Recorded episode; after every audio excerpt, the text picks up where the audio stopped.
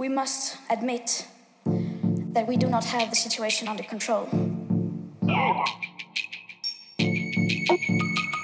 I wanted to act as if the house was on fire. Because it is. Welcome to The World We Want, Youth Voices on Climate and Health. My name is Jonathan Foster, and in this second series we continue meeting some of the world's most engaging and thought-provoking youth activists. We get their views not only on the reality of our current environmental and health crises, but also about the possibilities, alternatives, and ideas for transformation and change. We find out what youth activists are thinking and doing, and we find out what you could do to help build the world we want.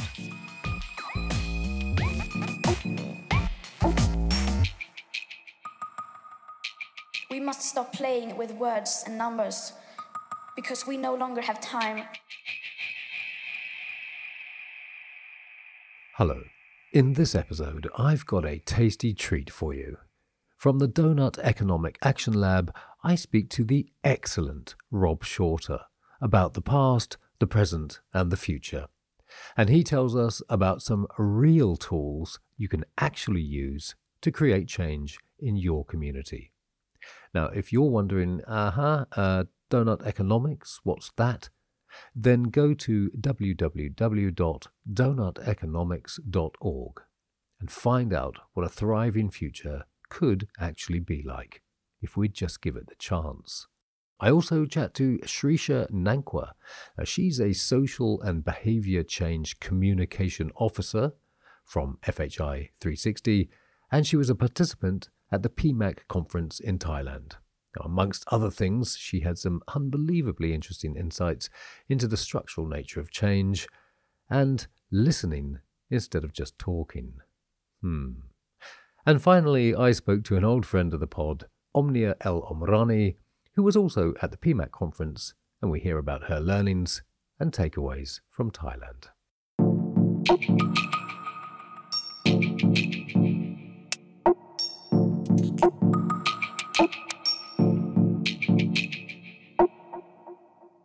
Imagine a five-year-old child driving a pedal car. Hmm, that's nice. No problem at all. But imagine that suddenly that pedal car transforms itself into a Formula One car, with that exact same child sitting in the driving seat. Now this is a terrifying prospect.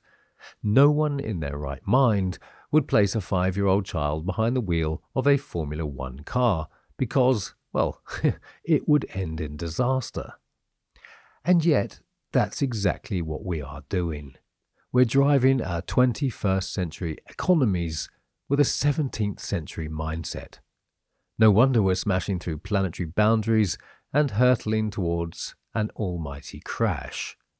Perpetual economic growth has meant more and more consumption, and as our technologies and financial systems have become more and more complex, and our ability to extract material from the natural world has exponentially increased, at exactly the same time, our philosophical and political worldviews that drive these systems has hardly changed at all. We need to closely examine the power structures that characterize our societies, with their built-in inequalities of race and gender and wealth and, yes, power, because without doing so, we are racing into a future driven by a mindset from the past. Now, we all know that our societies are being run by a set of rules that are entirely wrong for the reality of our social systems and for our planet. Right now, we're in the shadow of multiple crises. We have financial meltdowns, we have climate and biodiversity catastrophes, crackdowns on democratic rights. Everywhere you look, it appears something is going wrong, and yet we are still advocating that our way to nirvana is through more and more profit. Okay. But we've heard all this before, right? I mean, on this podcast, I myself have talked about escaping the architecture of the past, about slamming on the brakes and turning the wheel, about searching for heroes and rewritten stories, navigating the world from the inside, I've even used that often quoted description of humanity's predicament, and you know the one. The one that says we have Paleolithic emotions, medieval institutions, and godlike technology, and here I am again, going on and on and on with my lyrical prose. And all the while, the countdown has started, and that five-year-old kid is revving up the economic engine in a crazed race for profit. Ah. Well, you know what? Maybe it's time to give that kid a donut. Instead of hurtling towards a bleak and doomed future, with a five-year-old driving his free market economic race car, maybe it's time to pull that child out of the driving seat and make our way towards social and planetary health by indulging in some sweet doughnut economics.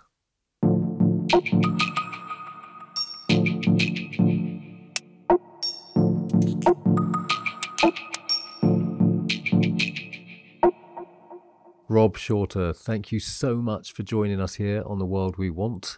It's a real honour to have you. Great to be here. Thank you so much for inviting me.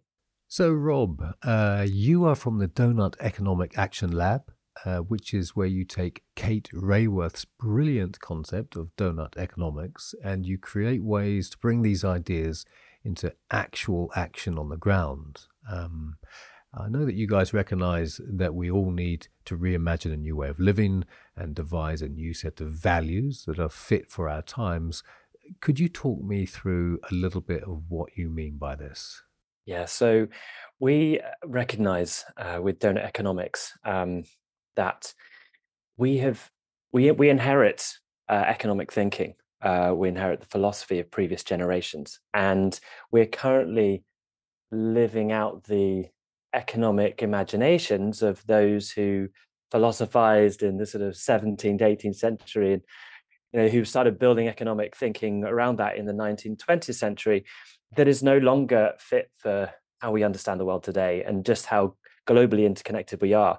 Um, Xenophon, a Greek philosopher in the um, fourth century, recognized the need for household management, and those words, household, oikos, management, nomos, became economics.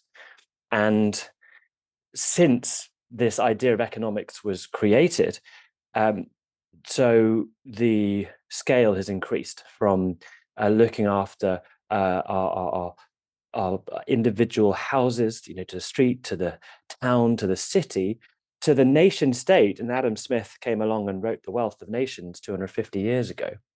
And but now we have such globalized systems that are so deeply inter- interconnected, where the actions that we take in our household here, in our communities where we are, have implications for people in communities around the world. And we're so interconnected with the natural world, we completely depend upon living systems of the natural world. And so we need to recognize that that is now the scale of our planetary home. And so oikos nomos, household management, planetary management. We need economic thinking in the twenty-first century that really recognizes that scale of interconnection we have and dependencies we have, impacts that our choices make on others. And, and so we, with Doughnut Economics, invite people to ask the question, well, what would that mean to then reimagine the thinking that we've inherited to make it fit for these challenges? And it's to recognize that everyone is welcome to be a part of that process of reimagining, because if we don't create welcoming methods that make space for everyone and everyone's aspirations and everyone's imagination, we're going to create economic thinking that has blind spots, just like the twentieth century thinking had, and assumptions and simplifications that cause harm. So how do we, and what we try to do with Doughnut Economics is then say, this is our collective challenge, our global collective challenge. How can everyone be a part of reimagining what economics is for the twenty-first century? Yeah, I love that idea of reimagining economic behaviour, uh, so it's open to everyone. Um, so many of the solutions uh, seem to be orientated in a top-down way. You know, groups uh, and people will be given solutions by outside experts, often with goals and ideas that don't correspond with local goals and ideas. So getting involved in shaping your own destiny is incredibly important. Um, the work you do at Doughnut Economic Action Lab is to encourage people to actually get involved, right? To actually take ownership of solutions and to empower th- themselves um, to do something in their own communities. Is that right? Oh, completely. So we are very lucky, I would say, that we have this this word donut in our name, which is not intimidating um, in the way that the word economics is.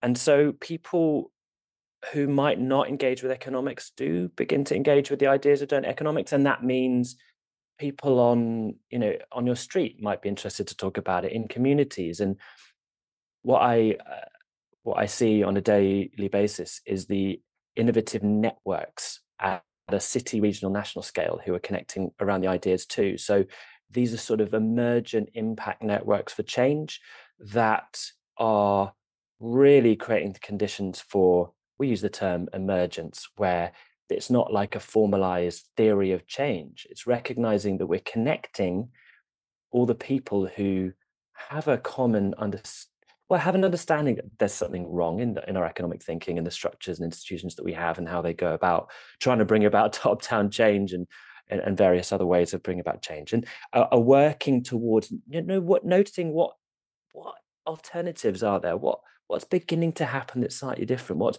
what are the relationships that are happening outside these formalized structures that are beginning to gesture towards a regenerative, thriving, distributive future for all. And and so really kind of this this bubbling, I kind of I like that term, where bubbling bottom up en- energy is is actually, it's really enlivening. It's that's actually the way sort of nature does things. I don't think there's any natural systems that's top down.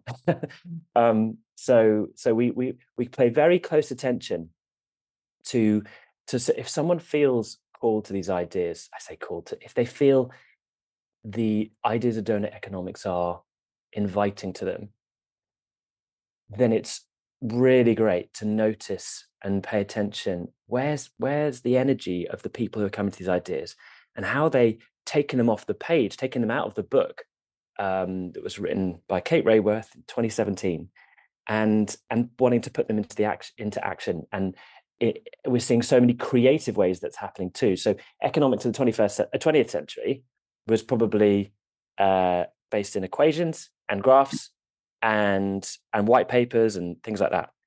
twenty-first century seems to be based in all the creative methods of art and movement and play and expression. And so we see a lot of far more dynamic and really enlivening methods of of, of engaging with these these ideas. Brilliant. Uh, I was going to ask you something else then, Rob, but in light of what you've just been saying, I'm going to swerve here and instead, Um, if I can, I'm, I'm going to push back a little bit and ask a question. Look, I'm a massive fan of Doughnut Economics. It's it's a it's almost a eureka moment where you think, ah, why haven't uh, why hasn't uh, economics been presented like this before? But I have this concern that it it almost feels like we're being an, offered an engineering or a technical solution to what is essentially a political and a social problem, right? I mean, the crises that we have don't just arise from some technical error, but instead they, they arise from the values that we have or the stories that we tell about ourselves. Um, can you can you talk to me a little bit about that? Absolutely. Um, I think the, the the the way we've been thinking about donut economics is almost like a Western mindset recovery program, where it's inviting us to to sort of spot just how connected, well, I mentioned already the interconnected, interconnectedness of the crises we're facing and the complexity of that. And the, and when you see the image of the donut, you see a social foundation and ecological ceiling, and you see the, the social dimensions. There are twelve on the donut, but when we bring it to a local place, we invite people to bring all of the additional uh, things that are important to them there. And then the nine planetary boundaries, and these twenty-one dimensions are all in one diagram, and they invite us to think about all the con- interconnections be- between things. And it's a question of, when you say things are connected, what's then the relationship between all these different things? And we've got people working on all of these twenty-one dimensions, and therefore, what are the relationship between all those different people working on all those different things? And so we need to recognize that, yeah, all the technical solutions exist to get into the donut. And there are so many wisdom traditions around the world that are just uh, intrinsically um, donut shaped. We don't have to tell them that, oh yeah, you align with the donut. So it's just, the donut is one articulation that we believe is helpful for those who are moving from a very, um, who've been socialized with the Western mindset um, of, let's crudely say it, separation and start breaking down problems um, and coming with a sort of a deficit mindset. Here's a problem, we need to find a solution. And actually, the I think the artistic mindset doesn't call for problems and solutions. It calls for understanding our, if we're part of this complex system and we are, you know, part of this living world, how do we embrace the complexity of relations and, you know, all of the things that we are in a dance with all the time, and and then sort of just see how how change can begin to unfold together. And it's sort of letting go of control, I think, to a certain to a certain degree, um, which is really uncomfortable. And and so there's a there's a tension here because we have urgency. We need to make these changes, but at the same time, how do we um, go at the pace of the relationship building, of the trust building, of those who want to share a common goal towards a thriving, regenerative, distributive future? So I think art is a Art is kind of a beautiful uh, complement to the sort of the science that we now understand about that the planetary uh, system scientists are are showing us, and and that's a gift. And so, how do you recognize the gift of art and the way that that can actually enable us to have new ways of relating and seeing that can potentially help us through these enormously complex um, challenges together? I mean, it's really fascinating that you talk about letting go of control. Um, in fact, sometimes finding solutions is just about letting go of the past, right? Um, and thinking about what a new future might look like. But let me play devil's advocate a little bit longer before we move on. So, yes, we do need to move away from a degenerative to a regenerative economic model. Um, yes, we do... Uh, need to move from an exploitative profit short-term model to a kind of sustainable, inclusive, circular economy, of course. And, and we also need to move from these centralized systems to distributed systems, um, from hierarchies to flattened democracies, of course. And all of that stuff is, I think it's doable. But there are these forces stopping us getting it done, right? There are people for whom degenerative, short-term, exploitative uh, systems are actually fantastic. Uh, they work really well. Um, what do we do about that? What about this elephant in the room? Uh, what about power? Gosh, that's a that's a great question. I'm not going to profess to have any answer, but more a more a, a reflection that um, we we recognise that power is is so alive in this work. And what we try and do is, rather than come up with some kind of tool kit or a process or a yeah a, a one two three of how to you know hold that power to account, it's more about making that visible through this work. And if we make what has previously been held invisible through economics, for example, unpaid care work in the household, for example, the creativity of the commons and the relationships that we form as communities and the way that that supports our well-being, that's invisible in G D P, that's completely sidelined from mainstream economic thinking, then we believe that mobilizing economic thought, community up around what we now see as the more holistic view of of the economy, then we believe that there is enormous power and agency that we all have in our daily lives, in our daily relationships. And we also recognize that institutions are different from people. So there's the institutional mindset of growth that we're looking to dethrone, and recognize that instead, what would it mean to have a thriving goal, whether or not we grow? And everyone, you know, comes home to their household. so so everyone lives that economy day by day. So what what is the invitation that we can make this visible and inviting to to to all? And we have conversations with the entrepreneurs who are within the systems of power, um, who are looking to transform mindsets throughout those institutions.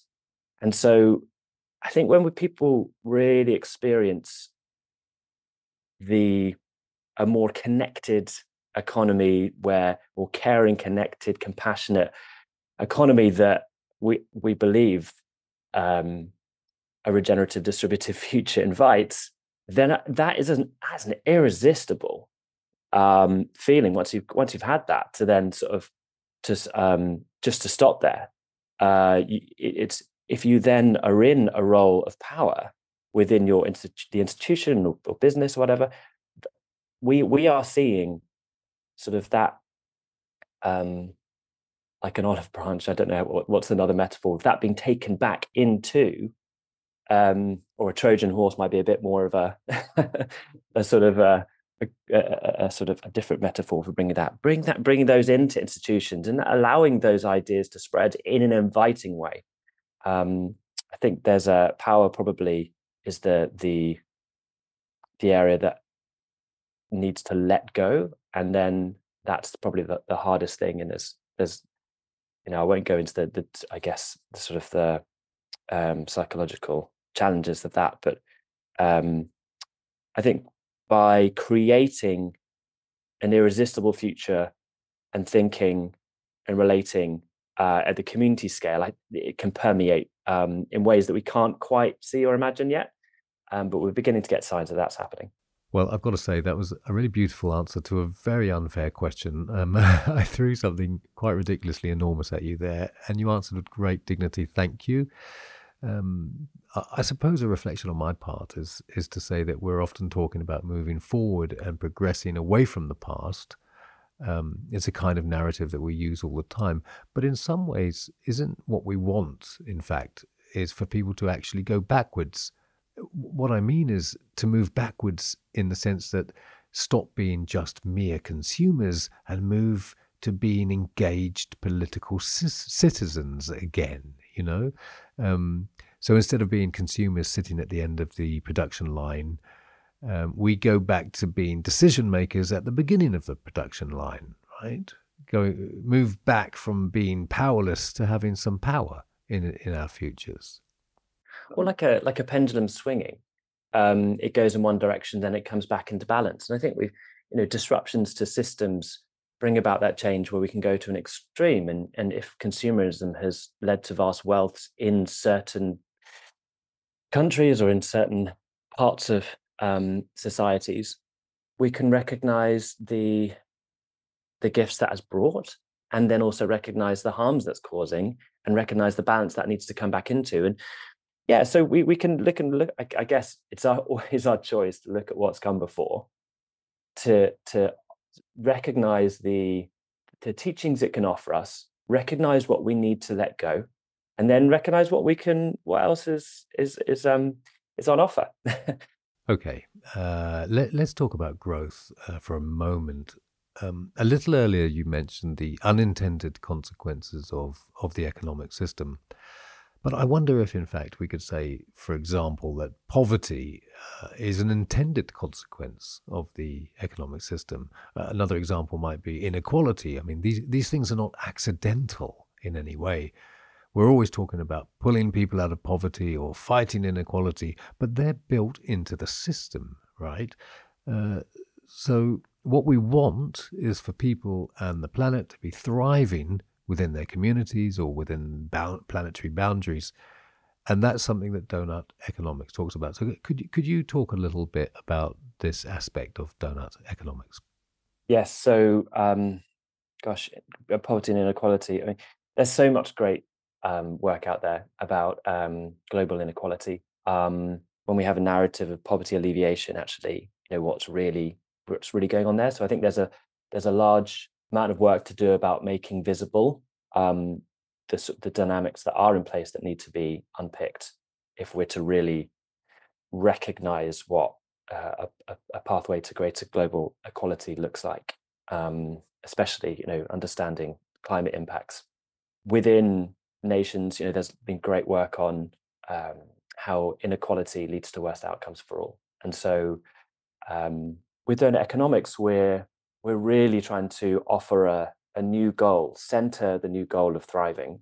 And, and we use the, the term whether or not the economy grows, um, because it's it's to say that when we focus on growth as the metric of progress, then, and this notion of expansion, expansion, expansion at all costs, because then the costs are the health, currently the health of communities in the living world. And there are so many complex kind of factors going into um, global and um, within national um, inequality. And so we we don't profess to to know the answers to those, but we we are trying to offer a, a different mindset that can then um, align with a more uh, equal future. We talk about distributive design for that reason, and how wealth and power and value and opportunity, instead of centralizing in the hands of a few people, concentrating in the hands of a few, um, how we can redesign economies so that value and opportunity and power and wealth is distributed. And when we can agree on these things, and we have these big questions, what does it mean to design economies that are redistributive by design? And it's that reorientation really comes all the way back to the economic mindset and making visible all of the, the harms that one mindset might cause, and but we need to have an agile and adaptive mindset, really. So the donut is a is a model, and and it is is is a all models, as George Box, the statistician, says, all models are wrong, but some are useful. And so we think it's useful now, and and we're absolutely ready to embrace um, the next model and understand when the donut has served its course. Well, it's fascinating to hear these overarching meta views. Um, brilliant stuff. But let's bring it back to earth and talk about actually taking action in reality. I know that Doughnut Economics Action Lab website, uh, people can find actual tools, right? There are tools for all kinds of things. So talk me through them. What, what happens? Let's say I'm a person living in some town somewhere in the world. I want to get involved. I want to make a difference. I want to do something. Uh, I go to Deal. I go to the Deal website, Doughnut Economics Action Lab website. What's going to happen? Well, there's some tools where you can just watch a five, ten minute video. There are, where you can learn about the ideas. There are some tools that you can then take the, the ideas to others. So if the tools, if the ideas speak to you, you can introduce it as a a game uh, in with, with your in your house, um, in your with your family, or with your friends, or with your community. And so there are there are sort of interactive experiential ways of doing that. Um, there are also maybe a bit more intellectual ways of doing that. You could hold host a book club, and there's a tool which has crowdsourced all the kind of the different ways you can host a book club with people. Then you can begin to deepen your understanding of what's it mean to put these ideas into practice. And so we offer a tool called Doughnut Unrolled, where we unroll the donut and look into the lovely, doughy, tasty part in the middle. And we say, what does it mean to bring these ideas to your place, to your community, to your town, to your city, and explore that, the, the, the, the deep questions of what that would mean with others. And um, that we actually bring that local uh, lens to the, this global challenge. And then um, we have other um, tools for, for then, we call it the powers to act. And this is where, you know, the action really gets going, because we, we might have mapped the change we want with this donut unrolled, but then what what's our economic agency to bring that future about? And as different economic actors in a place, a business or a policymaker or a politician or a teacher, community organizer, organizer, a, a member of a household, has different power and agency in your multiple economic roles to bring about a change to that future. And so with Powers to Act, we, we invite people to explore the different powers you have, try and bring these complex ideas into a manageable way of thinking. And we talk about how we can look at different ownership structures and governance structures and financial flows and structures and things like that, and actually unpick all of the different things we could, the choices we have um, to, to, to, to move towards um, a vision that we can create with our community or our town. And then there are tools to connect with other people. Um, so there are almost forty now um, groups and networks around the world of people acting across these, I guess, formalized structures um, in, a, in a city, region, or nation. And you can connect with these people. You can create your own group, and and that's what really the exciting um, front edge of the work. Because with the book Doughnut Economics, it points to lots of economic thinking of feminist economics, ecological economics, behavioral economics, complexity economics. But when these ideas jump off the page and, and people start connecting in their place, that's where we learn what these ideas mean in practice. And we say that twenty-first century economics will be practice first and theorize later. So when people take these ideas and work out what does this really mean when we, we, we're trying to, to do this in practice. So as Deal, we are creating spaces for people to, well, we're um, convening anyone who, who wishes to, to, to, to join, to, to connect and learn and understand and um, share and inspire each other about the work that can happen. And so whilst there, there are tools, the tools really come to life when we're we're connecting with each other around them. And so we have these moments for connection. You can join different events. You can host your own event. You can join the, the Deal website, um, then uh, create your own event, uh, advertise it to people who who you want to connect with. And, and when you share your story, when you share how you're applying the ideas in a various context, that inspires people unlike any tool just sitting on a shelf by itself um, would do. So I would say a good starting point is go to doughnut economics dot org, have a look and and see what's on offer, and then um, yeah, start connecting with others and see what see what you want to um, see what actions you want to take. Brilliant, and that's exactly what we're going to encourage people to do. Okay, um, look, Rob, thank you so much for taking the time. Thank you for your brilliant explanations. Thank you for the conversation. It's been a real pleasure talking to you. Yes, Jonathan, thanks so much. The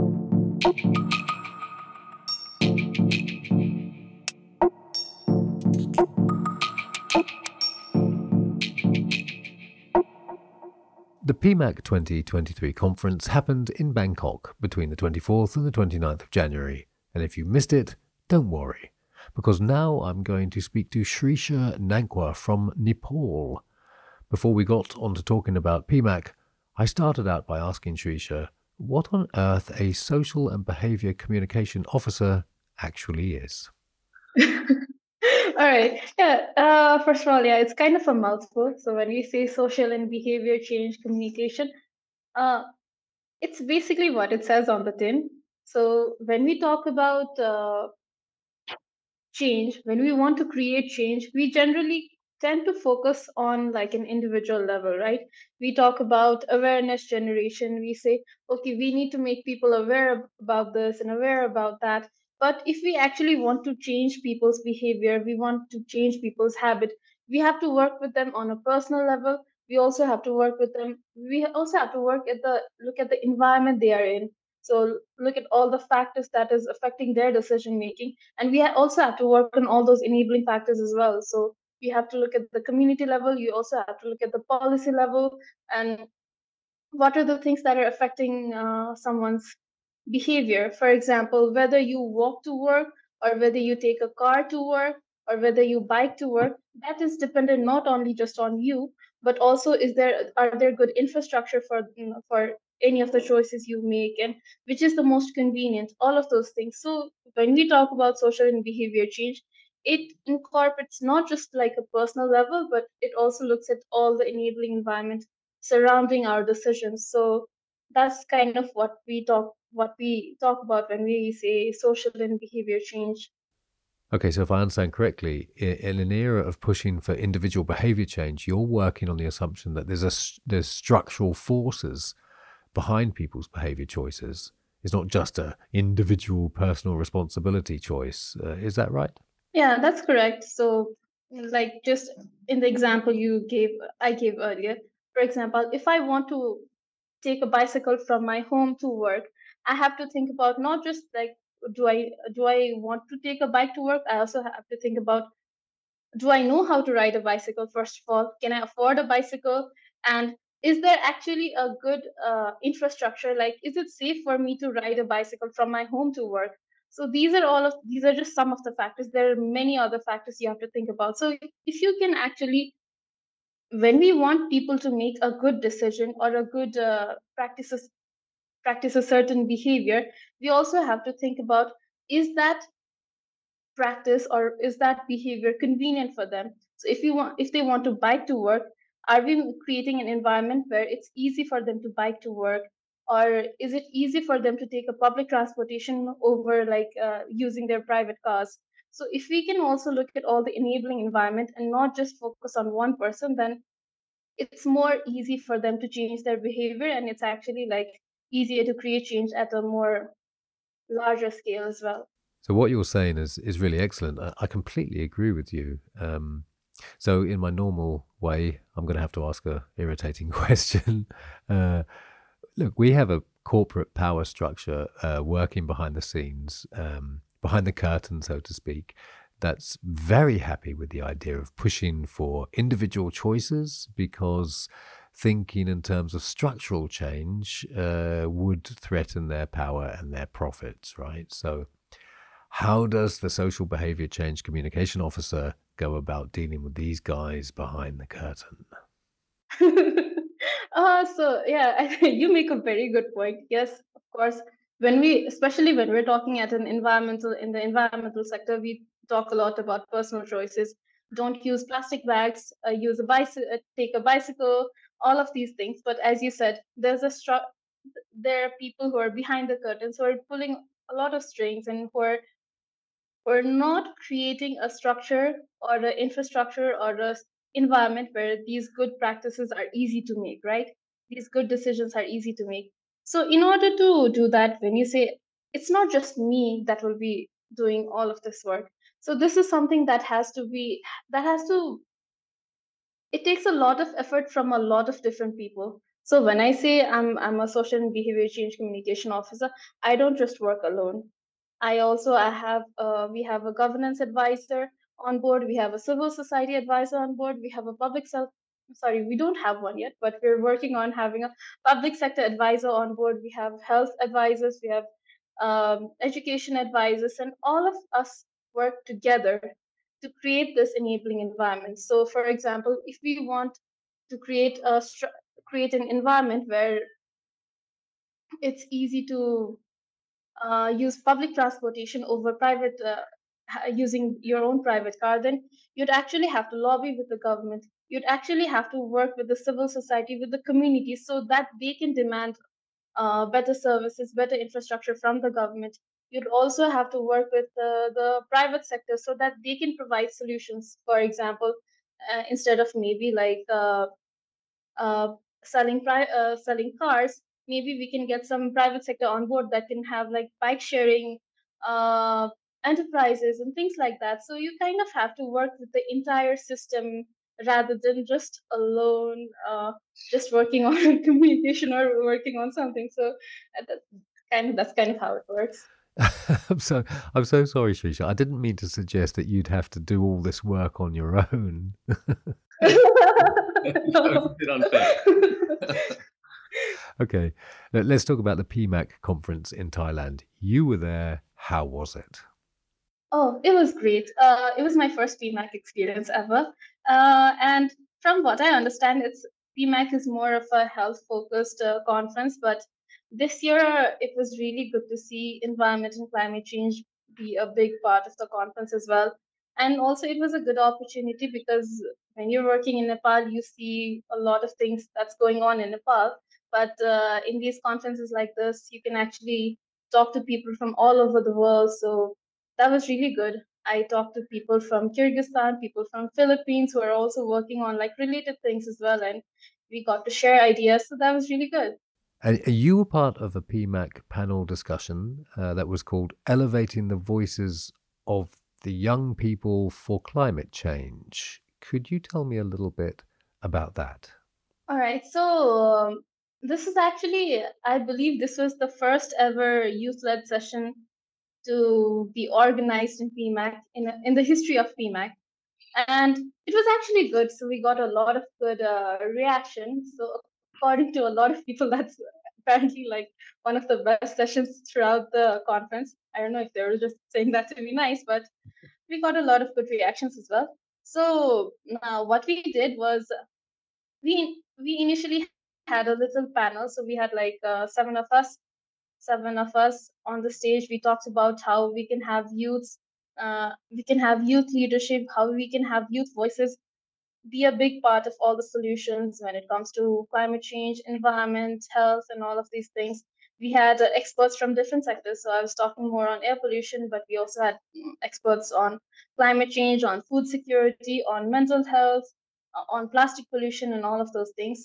And what we did on the second session was we actually, all of us uh, panelists, each led like a small group, a small table, where we were the experts, and the older people, the more experienced people were the, it was kind of a role reversal, which was really nice. So we kind of facilitated a small uh, sort of a mini hackathon, but not exactly. We had very limited time, but it was a mini hackathon where we all gathered ideas and come, came up with like a small action plan on what we could do, what could be possible in order to actually have youth voices be a strong part of the solution in whichever topic we were talking about. So maybe on air pollution, how, are, how can youth be the leaders to solve air pollution? How can youth be leaders in solving mental health? How can youth be the leader in solving food crisis and all of these things? So that's kind of how it went. That's fascinating. I remember right back at the beginning of this series making some comment about youth leaders being the actual adults in the room. And this exercise you did, that actually made that happen. Um, okay, so so tell me, what learnings did you take home from the P MAC conference? Was, was there anything that you took home, something you gained from it? From the youth session itself, uh, one of the things that was very interesting to me was that when we talk about youth, we talk about youth experts, we talk about youth as the, I don't know, we generally use the word youth. So why not just, instead of just having like a youth expert on uh, air pollution or a youth expert on climate change, why can't we just look at youths as just the experts on climate change or an expert on air pollution? Not looking at them through a youth angle, but just looking at them through the angle of whatever they're working on. So how can we make sure that they're the experts, not the youth experts, but the experts themselves in that field? So I think that was very important. That was a very important takeaway from me. Another takeaway that uh, something that came up and I found it, I really agreed with it, is that generally during these uh, these kind of conferences, so the people that come come to these conferences that participate, they're generally well-educated, urban, generally like middle class, upper middle class, higher class, like upper class people. So how do we get the voices of the ones who are in the margins? So how can we get the voices of people who are living in villages and affected by climate change on a daily basis? How can we get the voices of people who are living in the slums affected by plastic pollution or air pollution on a daily basis?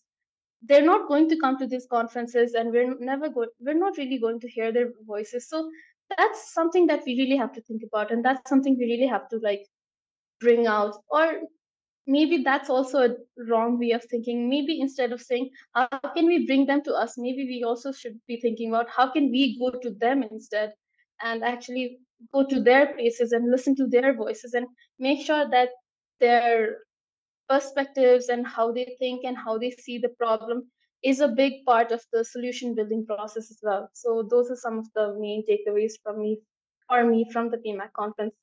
I mean, that's really interesting, thinking about the language we use to legitimate leadership. I mean, youth leadership definitely sounds a lot less important than just leadership. Um, and I completely agree with this idea of offering ownership solutions to people on the marginalized borders of society. It's wonderful if we can break through the class-orientated way of offering solutions that we have. Um, I guess this is part of your social and behavior communication role, right? To get people to sort of change their rational way of thinking and take ownership for of decisions and processes for change. This must be something you have on your mind a lot. So right now we're working on uh, solving air pollution in Kathmandu Valley, and what we're doing right now is going on these listening tours. So we call them listening tours, and basically what it is is that instead of going to people and saying, okay, this is the problem and this is the solution and this is how you do it, so we just go to them and actually listen to them. We don't go there to teach them anything or give them any solution. The first step is to actually listen to the people, the people who are actually experiencing things uh, on a daily basis. So we're going to communities and talking about how they see air pollution, how they experience air pollution, what are the sources according to them, how is it, how is it affecting them. So that is the first step for our program uh, in solving air pollution. And I think that's very important as well, because only after listening to their voices can we actually like work with them, not just like get their voices and then do our or do all our work, but uh, listen to their voices and then work with them to actually come up with solutions that would work well within their context, within their environment. So I think that's uh, something that would be very helpful in like getting the voices of the marginalized and uh, building solutions from the ground up rather than like from the top to bottom approach.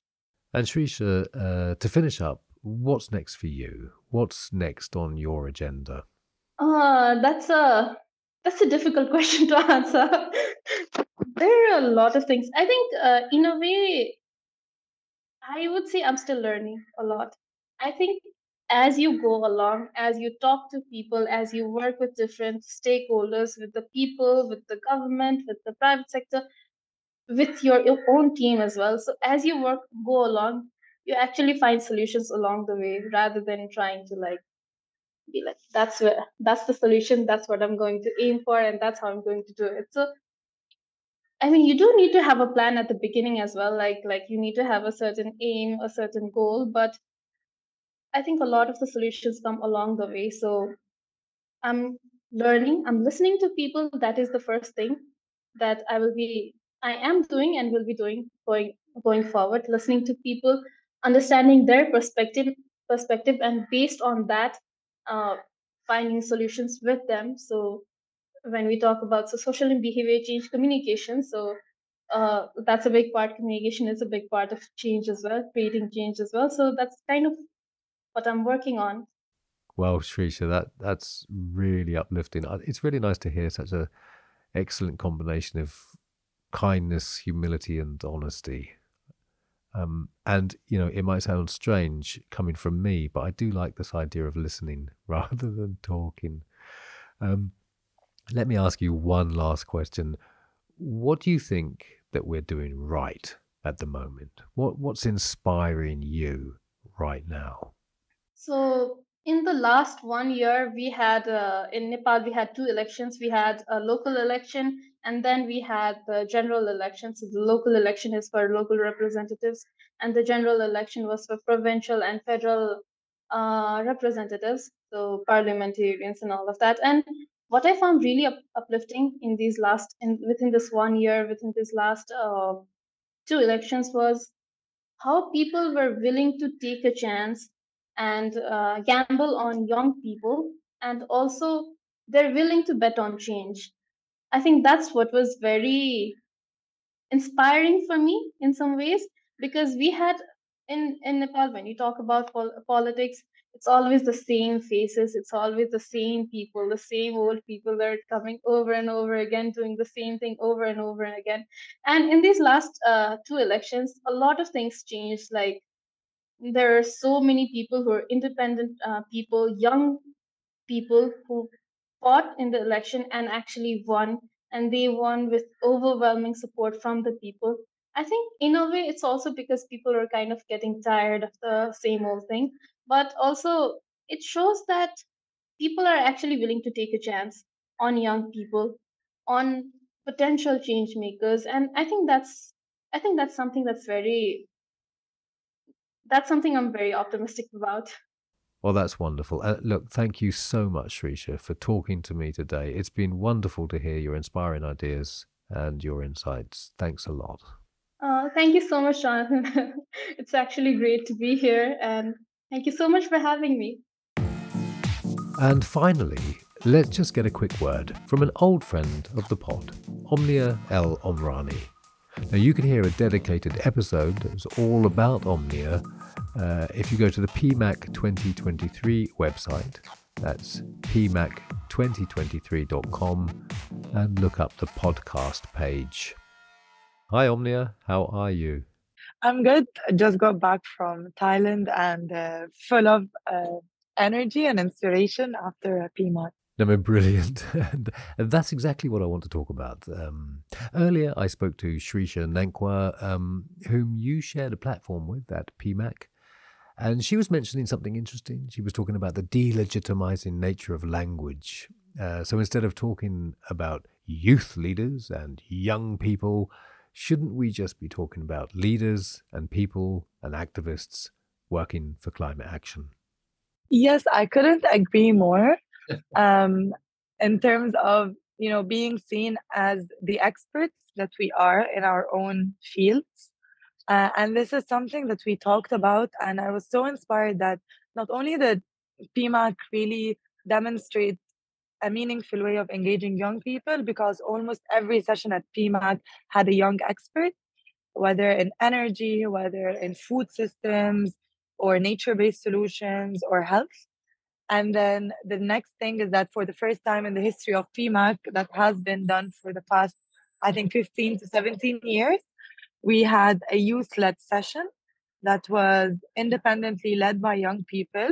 And we had all the participants, over one hundred of them, really coming from the health organizations, from the policy-making spaces, from the funding institutions, come together with us. And we led Uh, working group discussions with them on how to better work with young people and how to integrate them in their leadership structures, how to develop youth focus groups or youth-led um, sounding boards that can help us work together with them as partners and elevate their work, as well as learn from their policy-making spaces and structures and mechanisms.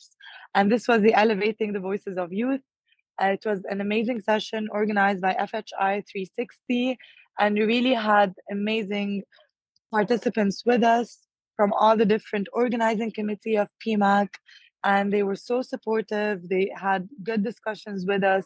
We talked about food systems, mental health, um, climate change and climate policy, and really shaping a, an intergenerational dialogue for climate change, biodiversity and health. Great. And and Shreesha also spoke to me about this idea of promoting listening over talking, which I really liked. The idea of having the humility to imagine that local people also had the knowledge and the experience to to come up with and create answers, rather than needing to be guided, you know, all the time. How do you feel about those ideas? Yes, I think it's important to to do both, in terms of really listening to what young people are uh, offering and their experience and their work, and at the same time finding ways of working together. And this is what we also talked about in our session, the importance of having intergenerational dialogues where we understand the narratives from a youth-led perspective and from a policymaker perspective, so that we can find the common grounds Um, in terms of how to work together effectively and more meaningfully. Um, and then what we also talked about is that how can we do that in a way that is sustainable? It's important to have conferences because it creates opportunities to network, learn across borders and disciplines, but at the same time, thinking about what's next when we go back to each other, to others, to our countries and our regions and our institutions, what can we do together to sustain that from one event to another? This is the same question that we also asked about conferences like the climate change conference. Is it important to really be part of these negotiations every year, even though they are slow? We tend to say the same things over and over, but it's important because it helps us hold our countries accountable when we go back, and at the same time build new networks and learnings. Fantastic. So you yourself are a doctor, um, and you work in the health service. And these days, uh, in order to save their patients, doctors also need to be climate activists to try to save the planet too, right? Um, did you feel that the P MAC conference went some way to helping with this objective?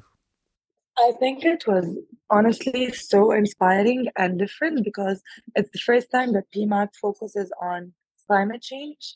And and this is what I saw that we need, because you have the most, you know, influential community in terms of working as doctors with the people and helping them and being the number one and the number two trusted messengers in the community.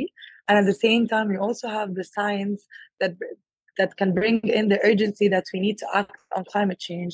Because when you say that climate change affects human health, leads to death, leads to physical as well as mental health consequences directly, it's going to affect the health of your children and grandchildren.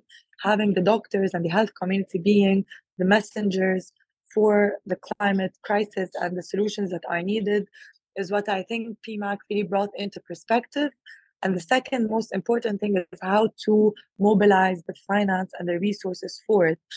And we really need to bridge the gap between health and the, the financing that is that is needed to really help with climate adaptation and mitigation, because it's not just about the environment right now. We're talking about protecting the health of the people and mobilizing financial resources to do it. Wonderful. And finally, did you have any other learnings or something that you've taken from the P MAC conference that's going to help you move forward in your work and your activities? Uh, one important thing is really how this certain areas are such an amazing and a powerful way to connect between climate and biodiversity. One of them is, for example, mental health and emotional resilience. Because when you look at nature and biodiversity and how nature-based solutions can help with the climate crisis, as well as building mental health and emotional resilience in the face of climate anxiety, in the face of really improving our overall health and the health of the population, it's such an important and under uh, prioritized area that, that we need to work on together. And this is something I learned about at P MAC um, from different leaders such as uh, Sir David Nabarro and Renzo Gintu from the Philippines, and Doctor Jamila Mahmoud, who also works on planetary health. And this is the second learning, which is important to, when we look at climate change, we need to also look at the planetary health um, perspective, because it tackles all the different disciplines, looking at not just, you know, one a concrete solution, but looking at systemic change. And this is what we need, and we should not shy away from it because it's complex and we cannot, you know, find our ways around it. We need to work in small steps with small impact that can ultimately unlock the system, systematic change that we need for our health, for our, and for our people, and for our planet. Ah, that was actually a, a beautiful way to end. Thank you so much, Omnia, for joining me once again, and good luck. It's been it's been really nice speaking to you. Thanks. Thank you. No, it's always lovely to speak with you too. So there you go. That's it for this extended episode and for the second series of The World We Want, Youth Voices on Climate and Health from the P MAC Conference. Thank you so much for listening.